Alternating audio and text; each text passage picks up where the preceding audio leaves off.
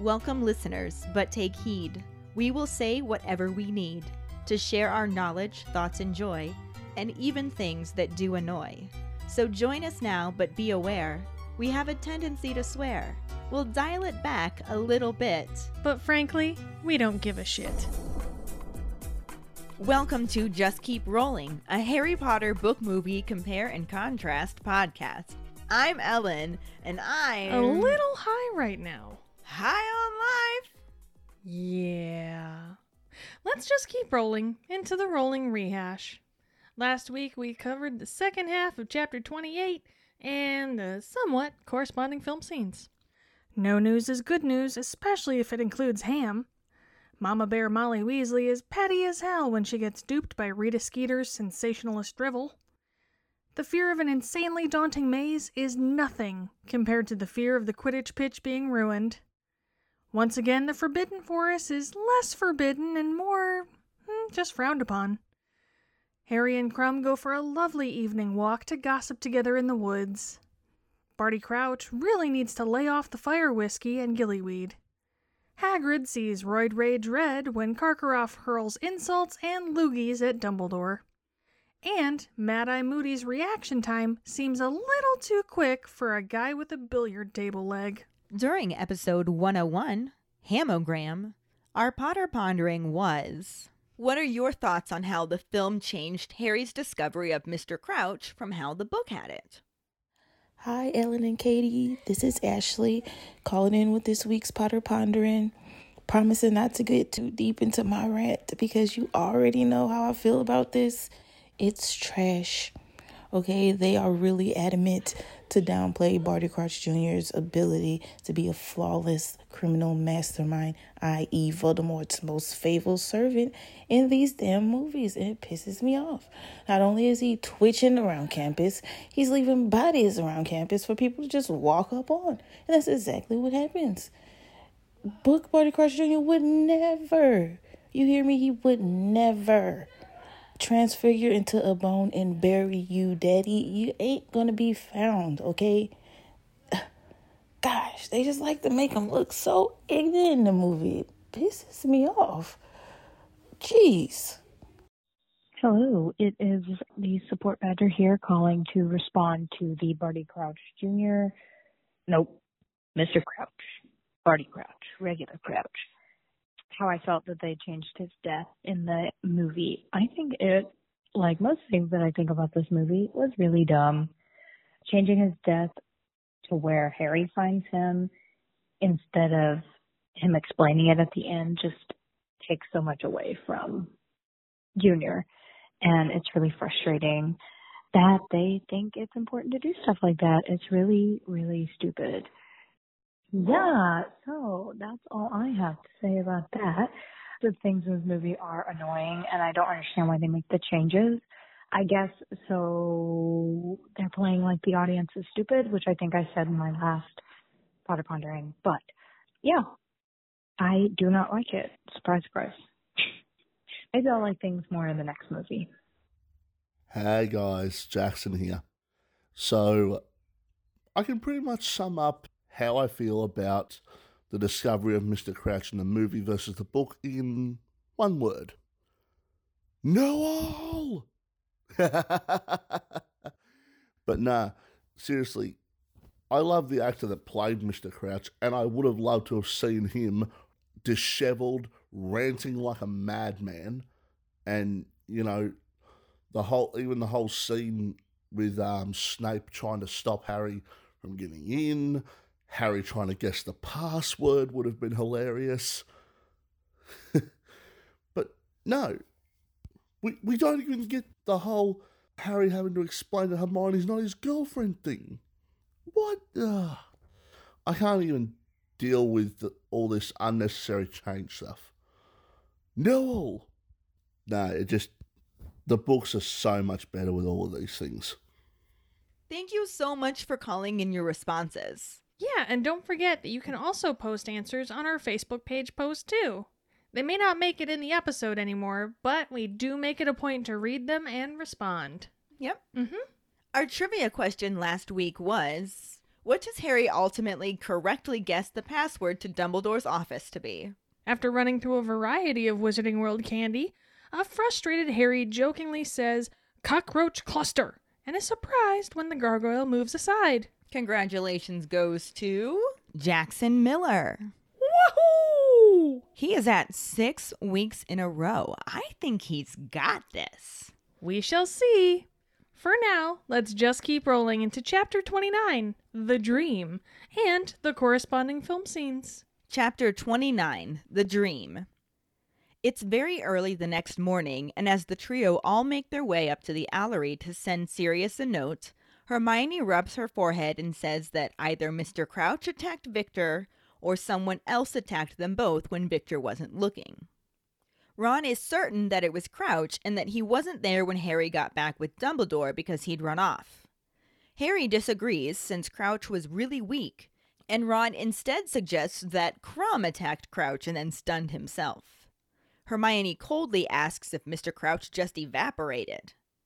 They were all very puffy eyed because they'd stayed up late discussing Mr. Crouch, but still they talked about what could have happened. Hermione asks Harry to go through it again, and he repeats that Crouch wasn't making much sense, wanting to warn Dumbledore about something. He mentioned that Bertha Jorkins is dead and kept saying things were his fault, also mentioning his son. Hermione testily points out that that was his fault, and Harry reiterates that he was out of his mind, half the time thinking his wife and son were alive and talking as if he was giving Percy instructions. Ron asks Harry to remind him what he said about you know who, and Harry repeats that he said he's getting stronger. Attempting to reassure himself, Ron points out that Crouch was out of his mind, but Harry dashes this by informing them that he had been his sanest when he was talking about Voldemort, and kept saying that he had to see Dumbledore. He stares up into the rafters of the owlery and bitterly says that they might have gotten there in time if Snape hadn't held him up. Ron wonders if Snape wanted to hold him up and could have somehow beaten them there, but Harry says it would only be possible if he could have turned himself into a bat or something. Hermione suggests they go see Professor Moody to see if he found Crouch, and as they talk about it being easy if he had the Marauders map with him, they're interrupted by voices approaching up the steps to the Owlery. The two voices are arguing about something being blackmail, and when the door bangs open, Harry, Ron, and Hermione find themselves face to face with Fred and George. They all wonder what they're doing there and ultimately agree they won't ask each other, though Ron is very curious who his brothers are blackmailing. They insist they were only joking and tell Ron to mind his own business, effectively distracting him from the topic by comparing him to Percy. The twins leave the Owlery, and Hermione wonders in a whisper if they know something about Crouch and everything. Harry doesn't think so, but Ron looks uncomfortable because of how obsessed they have been with making money lately. Since they don't mind breaking rules, he isn't completely sure they wouldn't break the law to get gold. Hermione thinks maybe Ron should tell Percy, but Ron thinks she's mad and changes the subject, suggesting they get breakfast. Hermione asks if it's too early to go see Professor Moody, and Harry says it is and they should wait until break. History of Magic goes by slower than usual, and even Hermione isn't taking her usual notes, they are all so tired. When the bell finally rings, they hurry towards the dark arts classroom and find Professor Moody looking as tired as they feel. They greet him and head into his empty classroom, where they discuss if Moody used the map to find Crouch. He did, but couldn't find Crouch anywhere on it. Ron wonders if he disapparated, and Hermione again reminds him that you can't disapparate on Hogwarts grounds. She comments that there are other ways he could have disappeared, and Moody tells her that her mind works in the right way and she should also consider being an Auror. Harry points out that he couldn't have been invisible because the map would still show him, and Ron suggests that someone could have pulled him onto a broom and flown off. Moody says they can't rule out kidnap and reckons he could be anywhere. He changes the subject, reminding Harry that he needs to focus on the third task, calling it right up his street. From what he's heard from Dumbledore, he mentions how Harry broke his way through a series of obstacles guarding the Sorcerer's Stone in his first year, and Ron jumps in to say that he and Hermione helped. Moody grins and tells them to help Harry practice for this one too, and he'd be very surprised if Harry doesn't win. He says constant vigilance and takes a swig from his hip flask before looking out the window and advising Ron and Hermione to keep close to Potter. The very next morning, they get a response from Sirius, who lectures Harry about going off with Victor Krum and tells him to write back, swearing he won't stray out of bounds again. Harry is indignant at the letter, especially with all Sirius got up to while he was in school. Hermione points out that he's worried about Harry, who again tries to say that no one has tried to attack him all year or done anything to him. Hermione reminds him that someone put his name in the Goblet of Fire for a reason, and that maybe the third task is when they're going to get him. Harry still isn't convinced, saying that whoever is after him could have attacked him when they attacked Crouch and Krum, so he thinks that it's possible he isn't the target. Hermione desperately says that she doesn't understand it either, but odd things are going on and he has to be careful and write Sirius back that he will. Having to stay indoors only made the Hogwarts grounds look more inviting. Instead, though, Harry spends his free time over the next few days in either the library or empty classrooms, where he, Ron, and Hermione practice different charms and jinxes. Ron isn't thrilled about this, since he and Hermione have to serve as the practice targets, and he's very sore after being stunned five times in a row. He suggests kidnapping Mrs. Norris instead, or asking Dobby, since he'd do anything for Harry. And when Hermione tells him that he's achy because he keeps missing the cushions, he suggests that she take a turn.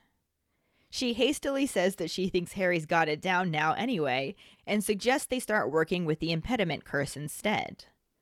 The bell rings and they clean up the charms room before heading to their next classes. Hermione races off to arithmancy as Ron and Harry head for divination, where the room is so swelteringly hot that Harry opens a window when Trelawney isn't looking. As she begins their class about planetary divination, Harry hears an insect humming somewhere behind the window curtain and starts to doze off.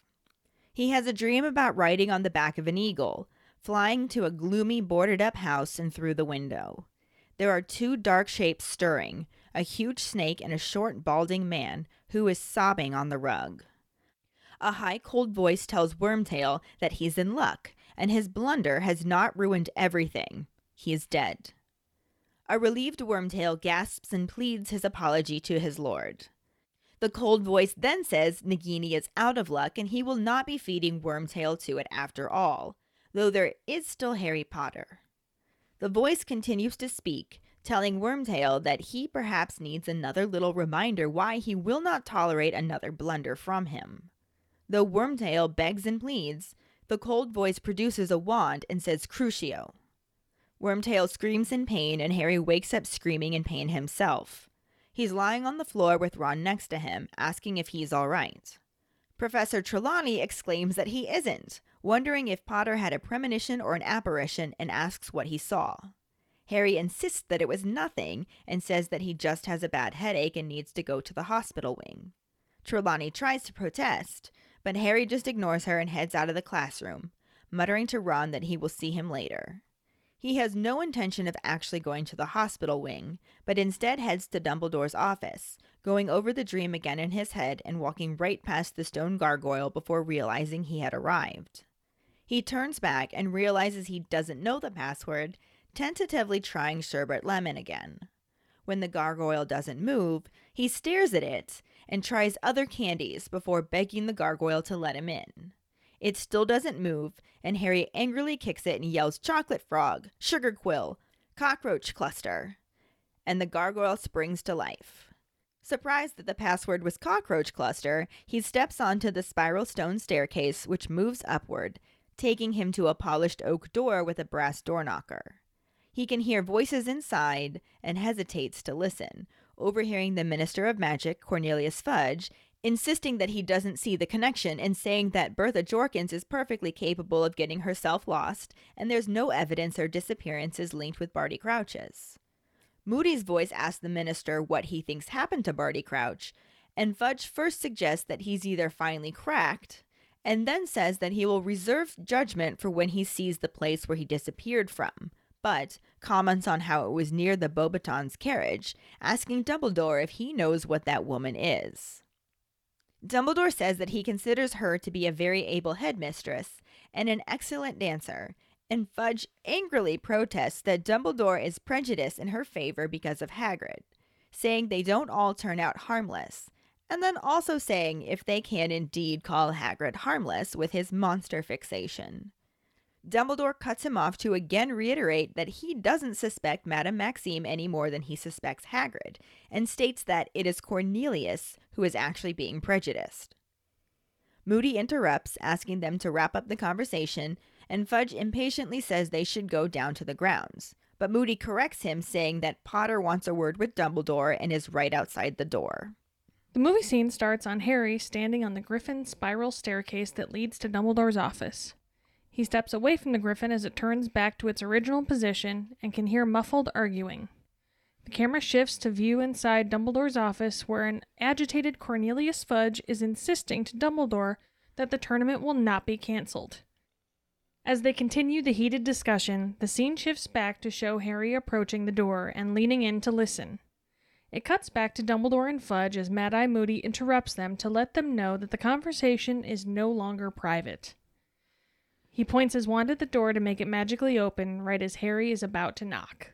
So, that movie scene sort of happened in the book? Kinda. Maybe ish? A little bit. Not really. No. Barely, if anything. We will talk about that as we go through this. Mm It's obviously mostly going to be a focus on the book chapter because that was the bulk of it. What? And that starts out, it's the next morning from Harry discovering Crouch. Mm hmm. So that's all they're talking about. And of course, they get up super early to go straight to the Owlery to send a note to Sirius since Dumbledore told him not to do that the night before. Well, of course. That's the first thing he's going to do then. Right. so they get up super early so they can go do that. But they were also up super late discussing Crouch. Mm hmm. So they're exhausted. Yeah. Understandably. And at this point, I feel like Harry's just getting super frustrated on top of being tired because they just keep asking him the same questions over and over again. Yeah. Like, tell us again, what was Crouch saying? Harry's just like, I told you. He thought that his wife and son were still alive and kept giving orders to Percy, though he was still calling him Weatherby. I mean, that's how you know he wasn't completely gone. Right?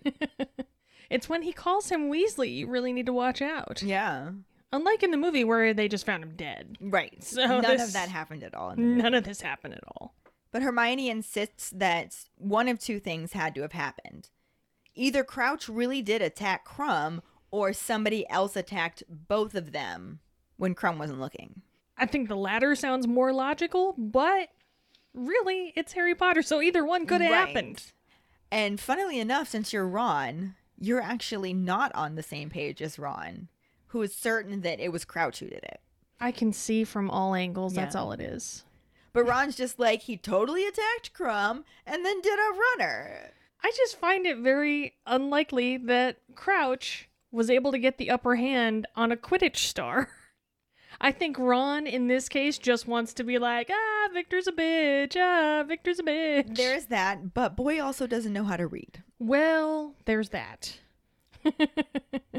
if you know what we mean. If you get what we're saying. but Harry also doesn't agree with Ron because Crouch was really weak. mm-hmm. And he's standing there like, dude's not going to get the one up on a Quidditch star. Like I said. Exactly. Yeah. He was totally in your head there. Oh, it's crazy. And so then Ron tries to suggest that Krum actually attacked Crouch and then stunned himself. Sure. And Hermione's over here like, and then And this makes sense. How? Oh, right. It doesn't. it doesn't. Like at all. But so Hermione wants Harry to go through everything he heard again. And he's like, okay, Crouch wasn't making much sense. He wanted to warn Dumbledore about something. And he mentioned that Bertha Jorkins is dead. Not just missing, but dead. And kept saying that things were his fault, specifically mentioning his son at this moment. Yeah. And that's exactly Hermione's reaction. She's just like, well, that was his fault. right. But she also just really doesn't want to like Crouch. No wonder she and Ron argue all the time. He's like they pick opposite sides. yeah. I mean, opposites attract, but come on. Yeah, it just Hermione really wants to dislike Crouch and Ron really wants to dislike Victor, so they're like, "No, your guy did it. No, your guy did it. No, your guy did it."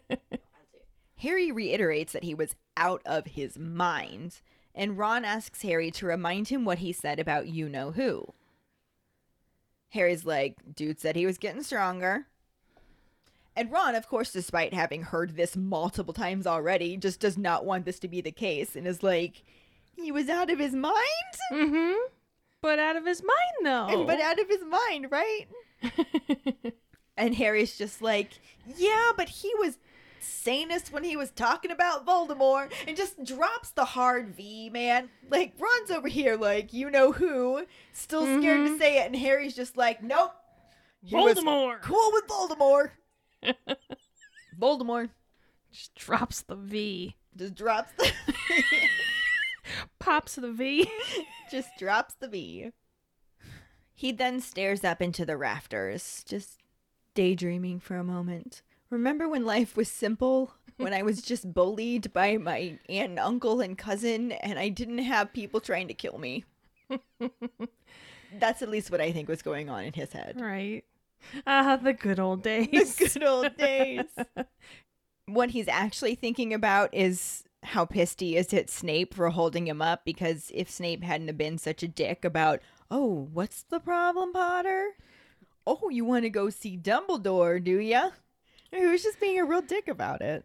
Real different than usual. just to switch it up for a change. Just really. Ron wonders if Snape was actually trying to hold him up on purpose so he could get to Crouch first.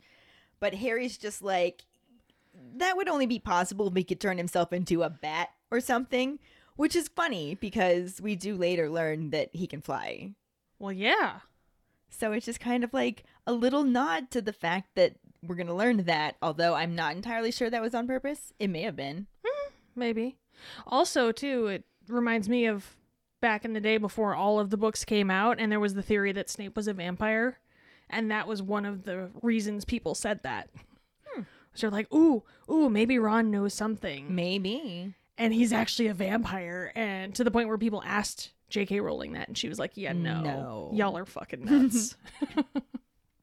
Hermione wants them to go see Professor Moody so they can just ask if he found Crouch or not. And Harry's like, well, if he used the map, it would have been easy. you would think. Yeah.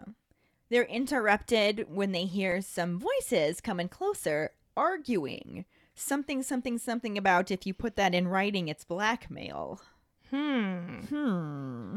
Maybe also don't say that out loud. Because. To be fair, it's super early in the morning, and who the fuck else is going to be out? Oh, the meddlers Ron, Hermione, and Harry. Obviously. Come on. Who else would be there? But the door bangs open, and the meddlesome three find themselves face to face with the twins. Dun dun dun. Oh wait, dun. That's not really that dun dun dun worthy. Except it's super early in the morning, and they're all at the Owlery. Which actually ends up being a pretty funny exchange because at the exact same time, Ron and Fred are like, What are you doing here? Harry and George say, Sending a letter. Hermione and Fred say, What at this time? I mean, that's a pretty awesome exchange. Mm-hmm. You got to admit. And then Fred's like, Fine, we won't ask if you won't ask. And Ron's just like, No, but blackmail though. and he just immediately asks. Because well, they are the meddlers. You're not a meddler if you don't ask. Right. He'd lose his crown if he didn't ask. Right. But you know, as people who are up to no good do, they tell Ron to mind his own business. Sure. And then they attempt to distract him from the topic. Actually, not attempt to. They quite effectively distract him from the topic by comparing him to Percy, telling him that if you don't stop that, you're going to end up becoming a prefect. And Ron's like, no, I'm not. Like, that's the worst insult in the world. But coming from Fred and George, it kind of is. It kind of is. It's gonna be very awkward in a book or two. Right? the twins leave the Owlery, and Hermione wonders in a whisper if they know something about everything that's going on with Mr. Crouch. Hmm. Harry doesn't think so, figuring that they would report that if they knew something. But Ron's just like, I don't know, man. They've been obsessed with money.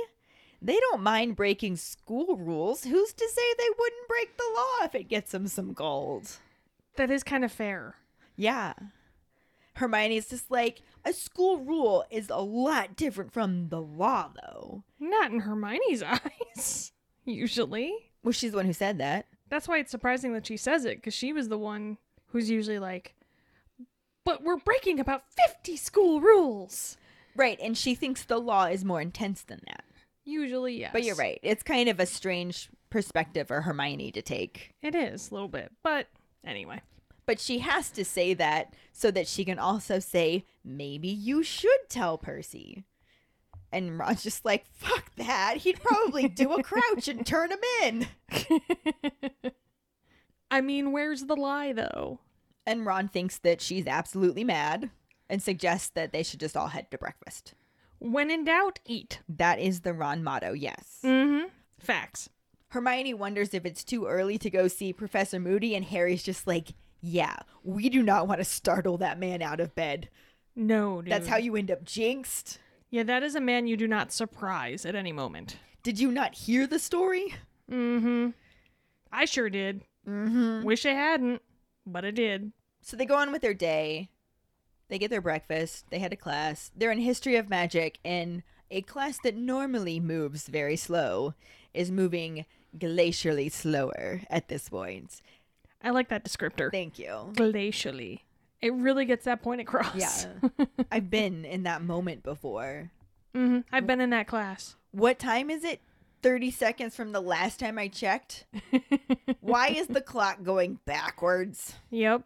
Actually, they're so tired from staying up late that Hermione's even not taking notes like she normally would. Well, that's messed up.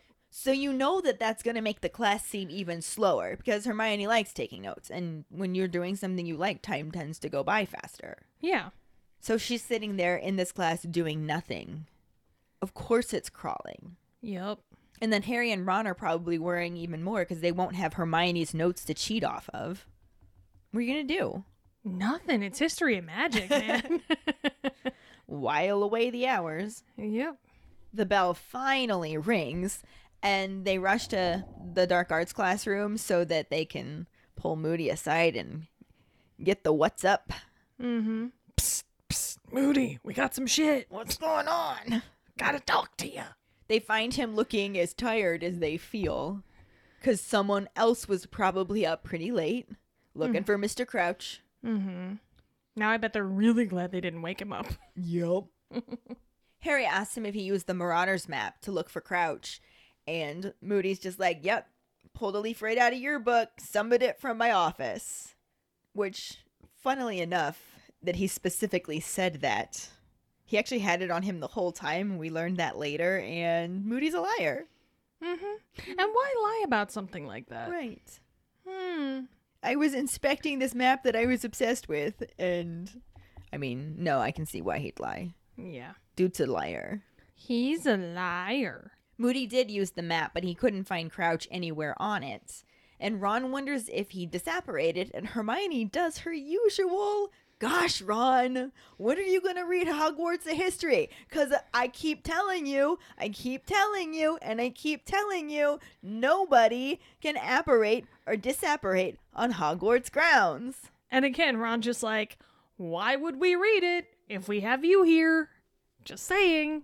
Actually, most of that conversation that we just had about this was a bit exaggerated. And really, Hermione just said, You can't disapparate on Hogwarts grounds, but there are other ways he could have disappeared. Okay, but that wasn't nearly as fun as the conversation we just had. No, I don't think so either. So there's that. But it's what was there. Moody tells her that her mind works in the right way, and she should also consider being an Auror. And Hermione flushes. And Ron gets jealous, and it's just like, I want to be an Auror. Maybe somebody pulled him onto a broom and flew off with him. Poor Ron. Which Moody does say you can't rule out kidnap, but he just won't throw Ron that attaboy. No.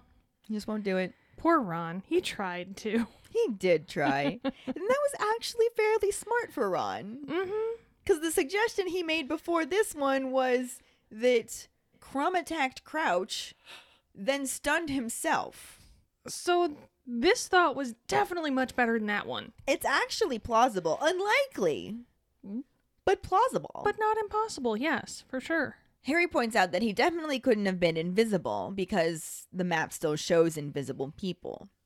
But anyway, Moody then changes the subject and he's just like, Harry, third task is coming up. You need to focus. You could win this. And that kind of could win this. We could win this. That's how he said it in the movie. It was a we. He's just up in his business. He does tell him that this task is going to be right up Harry's street based on what he's heard from Dumbledore. Like breaking through a whole bunch of obstacles guarding the Sorcerer's Stone when he's 11 years old.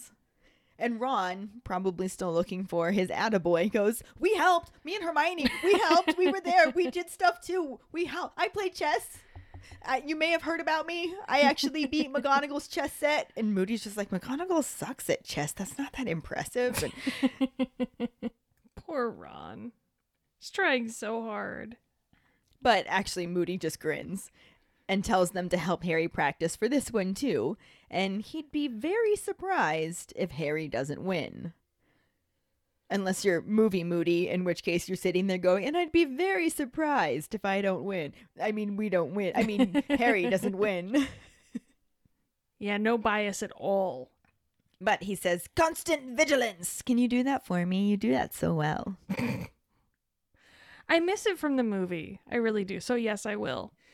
Constant vigilance! Oh, it's so excellent. and then he takes a swig from his fun flask before looking out the window and telling Ron and Hermione that they need to stick close to Potter. I think they already knew that, but thanks know. for the reminder. Whatevs. Ron's a little slow on the uptake. True. Very true. Still never got his attaboy. He's going to be waiting a long time if he's waiting for an attaboy, though. Yeah, poor Ron. Sirius writes back the very next morning, and the letter is just basically a lecture about how Harry's an idiot for going off with Viktor Krum, and that he needs to write back and swear that he's not going to do anything stupid. I mean, why would he start now? Right? and Harry's just completely like, "What are you? With all of the shit that you got up to in school, you're gonna get on me? I'm trying to do the right thing, man." I mean, to be fair, there was a lot of factors that Harry deals with that Sirius wasn't dealing with at that time. There is that. You know, Sirius did not have the world's most evil wizard out to kill him when That we know was- of. Well, true, that we know of when he was in school. So I'm not trying to be like a boomer and be like the world was a different place, but the world was a different The place. The world was a different place, Harry. It just was. You can't compare the two. No. Harumph. And Hermione is there just like, he's just worried about you, Harry, for all of the reasons that Katie just expounded upon. Yes. And Harry's again just like, what do you mean? There's nothing to worry about. Nobody's attacked me all year. Nobody's even tried to attack me. And there were people that just attacked Crouch and Krum. I was right there. Why didn't they attack me then? Maybe I'm not the target. yeah, because that's ever been the case, Harry. Right? Except that, you know, it's never been the case, Harry. No, it's never been. Mm-mm. Especially not with the way his ass meddles. Right? But anyway, Hermione is like, I don't get it either, but weird things keep happening. You're somehow at the center of it, and you have to be careful and write back to Sirius that you will. Do it now. Here's a quill. Here's paper. Do it now. I will write it and you can cite. Is that what you need? Do it. no excuses. Constant vigilance. Exactly. So Harry makes his promise, and the fact that he says he'll stay indoors and stay safe and just focus on the third task makes him want to go outside so bad. Well, yeah. Because once you can't do something, It's the summer term. It's so pretty outside. Mhm, and the grounds are just like Harry. but yeah, he just really wants to go outside. And no, he's just in the library or in empty classrooms using Ron mostly, but sometimes Hermione as target practice so he can practice different jinxes sure, like you do. So that he can use them in the third task. Mm-hmm. trying to get him somewhat caught up on the magic spells that Cedric has over him Yeah. with the extra years of studies. If only there was a club at Hogwarts. Up. one book too soon. Sorry. We're getting there someday. Ron is especially not thrilled to be what Harry stuns over and over and over again. And as Hermione points out, he keeps missing the cushions. And Ron's just like, Well, you try aiming when you're stunned. He's like, Actually, that's a good idea. Why don't you take a turn? And Hermione's just like, Nah, it's cool. I think he's got it down now. I don't see that as necessary. right. think we're good. Let's move on. Ron actually also suggests kidnapping Mrs. Norris to use her for a while, or just asking Dobby to do it for him because he'd do anything for Harry Potter. I don't like that. And I'm sure Hermione doesn't either. oh, I don't think that went over well at all. No. Actually, I think that was the moment where she told him that he keeps missing the cushions. Pretty sure she was about ready to aim a cushion right at him at that point. But yeah, she's just like, nope, let's move on. And then the bell rings and they have to get to their next classes. Oh, darn. Right. Hermione heads to arithmancy, and Harry and Ron go to divination. And they're not looking forward to this because it's divination. And they're like, it's going to be so hot in there. And keep in mind, too, that they're probably really tired with all of this, every bit of free moment that Harry's had. He's been practicing spells Yeah. and doing all of their normal schoolwork. He's having like metal withdrawal. I Right. think. But yes, the room is indeed super hot. Stuffy. It's stuffy. Oh. And when Professor Trelawney's not paying attention, Harry goes and opens the window, gets a nice little breeze coming through. That would be me, definitely. Oh, yeah. And this is actually one of the most subtle little touches of a clue Mm-hmm. that you literally don't think a thing of at all when you're it's it's half of a sentence Yeah. because Professor Trelawney starts her class and Harry's just like in this hot room, heavily perfumed, super tired, got a nice cool breeze coming through the window at him, and he hears an insect buzzing Wouldn't think anything of that. as he falls asleep. Sure. It's just a description, Mm-hmm. but we're going to talk more about that later. We are. We're gonna get there. But yeah, Harry falls asleep. And he has a dream, Yes. But it is not the dream from the movie. No. Because the dream in the movie does not happen in the book. Ever. It's it's just- just Mm. the first dream in the book that Harry has Aside from that. is sort of similar to it. This dream actually gives them a little bit more back information, and it's the start of showing the connection that he has with Voldemort's mind, Mm-hmm. Because it was not actually a normal dream, it really happened. So, in this dream that was not in the movie, even though the movie showed the same dream basically four times, Yeah. Except for this one. they didn't bother showing the actual dream as chapter titled in the book. Why would we do that? I digress. In the dream, he's riding on the back of an eagle, Like you do. comes up to a gloomy, boarded up house, and the eagle just flies right through the window. And now he's in this old, shitty house. And he can see two figures writhing on the floor. And one of them is a giant ass nope rope, and the other is Wormtail. Hmm. And then that cold voice that he did hear in the first dream Mm-hmm. tells Wormtail that he's in luck and his blunder didn't fuck everything up. The problem is dead. Wormtail's relieved, but also still in pain. So he's just gasping and apologizing to his lord. At mm-hmm. this point, we know who the cold voice is. It's Voldemort. What? Wait a minute. Spoilers. What? This whole time? But the voice of Voldemort also says that Nagini is out of luck because he will not be feeding Wormtail to her, though there is still Harry Potter. Well, you know, Harry Potter's younger too, so I'm imagining he'd be much more tender than nasty ass Wormtail. Probably. So it's probably the better meal anyhow. I feel like Rat would be very gamey. Mm-hmm. Very much so. Not that I know. I'm just saying. The voice continues to speak, telling Wormtail that he perhaps needs another little reminder why he will not tolerate another blunder from him. I mean, I I think he's got it. I don't I don't I don't think he needs another reminder. But Voldemort doesn't agree, Rarely does. and he just produces his wand and says, Crucio. Ah, shit. And Wormtail again screams in pain Like you do. and writhes around on the floor some more. Like he does. And Harry wakes up screaming in pain himself, also on the floor. Well, he fell out of bed, so yeah, that would hurt. Well, he fell out of desk Ah. because he is in class. Well, I mean, that would hurt right there, falling. Yeah, So, there is some pain involved. yeah. Ron's right next to him, and he's like, Are you okay, man? And Professor Trelawney's like, He's not all right. Potter, was that a premonition? An apparition? What did you see? And Harry's just like, Nothing. I have a headache. I need to go to the nurse. Hmm And Trelawney's like, No, no, no. If you leave, the clairvoyant vibes won't help you see anymore. That's kind of the idea. But Harry insists that the only thing he wants to see is the cure to a headache. I can understand that. I love sassy Harry. Trelawney continues to protest, and Harry just ignores her and literally just walks right out of the classroom. And I kind of love it. It's pretty badass. He also lied about where he was going because it's not to the hospital wing.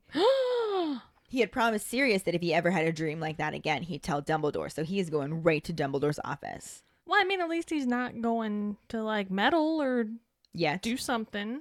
Wait for it. Well, yes. I know it's coming, but just let us live in denial for a moment longer. he keeps thinking about the dream just to kind of keep it fresh in his head and is so distracted he actually walks right past Dumbledore's office. Then he has to stop and turn back and stand in front of the gargoyle and he's like, "Shit. I tried sherbet lemon again and it didn't work." That must not be the password anymore, although he does actually try it again right here just in case he said it weirdly or Why not? Maybe he changed it back. We don't know. the gargoyle still doesn't move, so I just got the image of Harry going, sherbet Lemon 1. Sherbet Lemon 2. Fuck, Sherbet Lemon 75. after a while, he thinks maybe it wasn't sherbet Lemon after all. Naturally, the gargoyle doesn't move. no. And Harry's just like, what other candies can I list off? And the gargoyle still isn't moving. So he's just like, please let me in. I need to see Dumbledore because that might be the password. Maybe. Please let me in. I really need to see Dumbledore 1. I'm the best headmaster ever. Dumbledore is super duper awesomely awesome. Who's your daddy? One. One. One. Anyway, gargoyle's still not moving. And Harry actually kicks it. Like you do, sure. as he yells chocolate frog, sugar quill, cockroach cluster. And then the gargoyle springs to life. You know, it's always the last one you try, isn't it? Well, why would you keep trying them after you got it working? For fun. So apparently that was the password. Which was also a trivia question. Yep. And Harry steps onto the spiral stone staircase, which moves upward. Magic escalator. Yeah, basically. Mm-hmm. And I love it because the movie actually did that pretty well. Yeah, I really actually like the way the movie did that. In the book, it takes him to a polished oak door with a brass door knocker. And as Harry approaches it, he's just like, What's this I hear? Something for me to meddle in? and what he's actually hearing is the Minister of Magic's voice arguing with Dumbledore, saying something about how he doesn't see the connection. Bertha Jorkins is perfectly capable of getting herself lost, and there's also no evidence that her disappearance is linked with Barty Crouch's. If you're blind, sure. Or if you're not Dumbledore, apparently. Obviously. Harry then hears Moody's voice chime in with a, Well, what do you think happened to Barty Crouch, Minister? Mm-hmm. And Fudge is just like, Well, he probably finally cracked. Just wandered off somewhere crazy. Understandable with all the shit he's gone through. Guy's seen some shit. Mm-hmm. That's very true. But then Fudge also says that I'm going to reserve judgment for when I see the place where he disappeared from. But you said it was near Beauxbatons' carriage, right? I mean, do you know what that woman is? But do you though? I because she denies what she is. Obviously, she's just big boned. And unless he has any actual evidence, That is true. Dumbledore's like, yeah, she's a very able headmistress and an excellent dancer. Which you wouldn't know from the movie because they didn't show him dancing with her in the movie. No. But he could have just been going by what he saw. It's entirely possible. she did dance. Fudge is just like, Dumbledore, don't you think maybe you're prejudiced in favor of her because of Hagrid? I mean, they don't all turn out harmless. Not that Hagrid is necessarily harmless, he's got that crazy fixation on monsters. Wow, guy. And Dumbledore's just like, again, I don't suspect Madame Maxime any more than I suspect Hagrid, and I think you're the one that's actually being prejudiced, brah. Boom! Suck it, corny. At this point, Moody's just like, Can we wrap this up? And Fudge is like, Yes, we should get outside and search the grounds. And Moody's just like, No, actually, Potter wants a word with Dumbledore. He's right outside the door. This right here, just this one part, not everything else he said before, is basically what happens in the movie, though it's barely the same. Yeah, barely. It's a stretch, like usual. Nothing else that happened in this chapter is included in the movie, which just streamlines Harry's arrival at Dumbledore's office to right after he finds Mr. Crouch dead. Which he didn't in the book. Mr. Crouch was actually alive Exactly. and currently presumed missing. yes. And we didn't even get the fun cockroach cluster thing with No. him trying to guess the password, which Would have been fun. Mm-hmm. I tell you what, for one of the movies that just thought it was super slapsticky, it left out so much actual slapstick Right? That was in the book. This would have been great. Why did you not do this? Hello? No. Newell. We're then taken inside of Dumbledore's office where an agitated Cornelius Fudge is insisting to Dumbledore that the tournament will not be cancelled. A little, just a little agitated. He's just, I mean, he's just a bit peeved. Oh, I miss Peeves. Peeves. Hmm. Weh. Moving on. As mom and dad continue the heated discussion, we once again see Harry approaching the door and leaning in to listen. So this does actually correspond. There is a point in the movie where Harry is overhearing an argument between like the same people were all present in this scene. Mhm. It was set up so similarly, it just cut out so much. It really did. Like we were so close. so close. So close. Although honestly, I don't like that they streamlined this much. I hate that so much was cut out, but it segued nicely. to be fair, yeah. Mad Eye Moody then tells mom and dad to quit fighting because they're upsetting the baby. By this, I mean, of course, the baby is Harry. Right. You know. I was following. Okay, good. Just making sure you're coming with me. Let's go. He points his wand at the door to make it magically open right as Harry is about to stop meddling. I swear, he was just about to stop. Uh huh. He was gonna stop in just a minute. He a did. minute. He was considering knocking. He did. He was gonna stop and he was gonna be legit. Yeah, like announce his presence. That's what a knock does. Mm-hmm. But that's where it ends. Yeah, that's where it starts. That's where it ends. It wasn't very long, and it really lined up pretty well.